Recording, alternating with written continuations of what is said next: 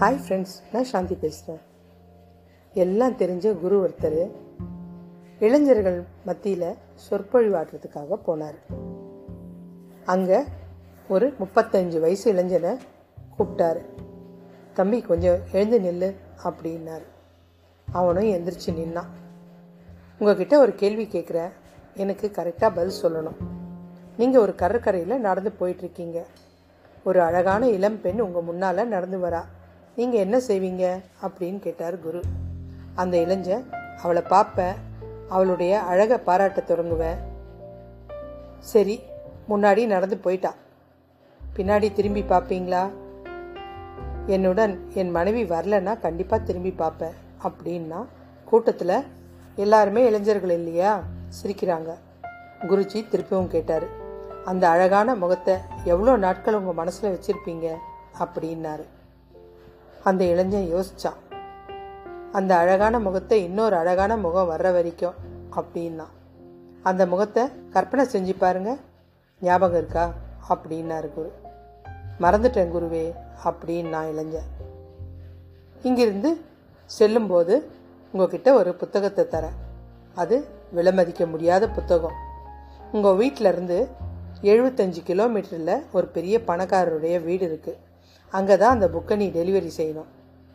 இது எனக்காக நீ பண்ணணும். நீ அவர் வீட்டுக்கு போகிற அவர் வீடை பார்த்தா அது ஒரு பெரிய கோடீஸ்வரருடைய வீடு. அவருடைய பங்களாவில் வெளியிலேயே ஒரு பத்து வாகனம் நிற்குது வீட்டுக்கு வெளியில் ஒரு அஞ்சு வாட்ச்மேன் இருக்கான். உள்ளே போய் நீ புக்கை கொடுக்கறதுக்கு போகிற அப்போ அந்த பெரியவரே வெளியில் வராரு. உன்னை பார்த்ததுமே வரவேற்கிறாரு. உங்ககிட்ட இருந்து புக்கை வாங்கிட்டு உள்ளே வாங்க தம்பி அப்படின்னு அவர் கையாலேயே உனக்கு தேநீர் கலக்கி கொடுக்குறாரு. அதுக்கப்புறம் உணவு கொடுக்குறாரு. உங்ககிட்ட அன்பாக பேசுகிறாரு எப்படி வந்தீங்க? நீங்கள் வர்றது ரொம்ப கடுமையாக இருந்ததா? நீங்கள் போகும்போது சிரமப்பட வேணாம். என்னோட வாகனத்திலே போங்க. எனக்காக புக்கை எடுத்துகிட்டு வந்தீங்க. எவ்வளோ தொழுவு நல நடந்து வந்தீங்க? அப்படின்லாம் கேட்குறாரு அதுவும் இல்லாமல் உன்னுடைய குடும்பத்தை பற்றியும் விசாரிக்கிறாரு. தம்பி உங்களுக்கு ஏதாவது உதவி தேவைன்னா என்கிட்ட வந்து பாருங்க. என்னால் முடிஞ்சதை உதவுற அப்படின்னு அன்பாக சொல்கிறாரு இந்த மனுஷனை எவ்வளோ நாள் நீ மனசில் வச்சுருப்ப அப்படின்னு கேட்குறாரு குரு. அவர் கோடீஸ்வரராக இருந்தோம். எவ்வளோ பணிவு அன்பான நடத்த. அந்த நண்பரை என் வாழ்நாளில் மறக்கவே முடியாது குருவே அப்படின்னா இளைஞன் இளைஞர்கள் எல்லாருமே கூட்டத்தில் கைத்தட்டி இந்த வார்த்தையை வரவேற்கிறாங்க. இதுதான் வாழ்க்கையோட யதார்த்தம். அழகான முகம் கொஞ்ச நாளில் மறந்து போயிடும்.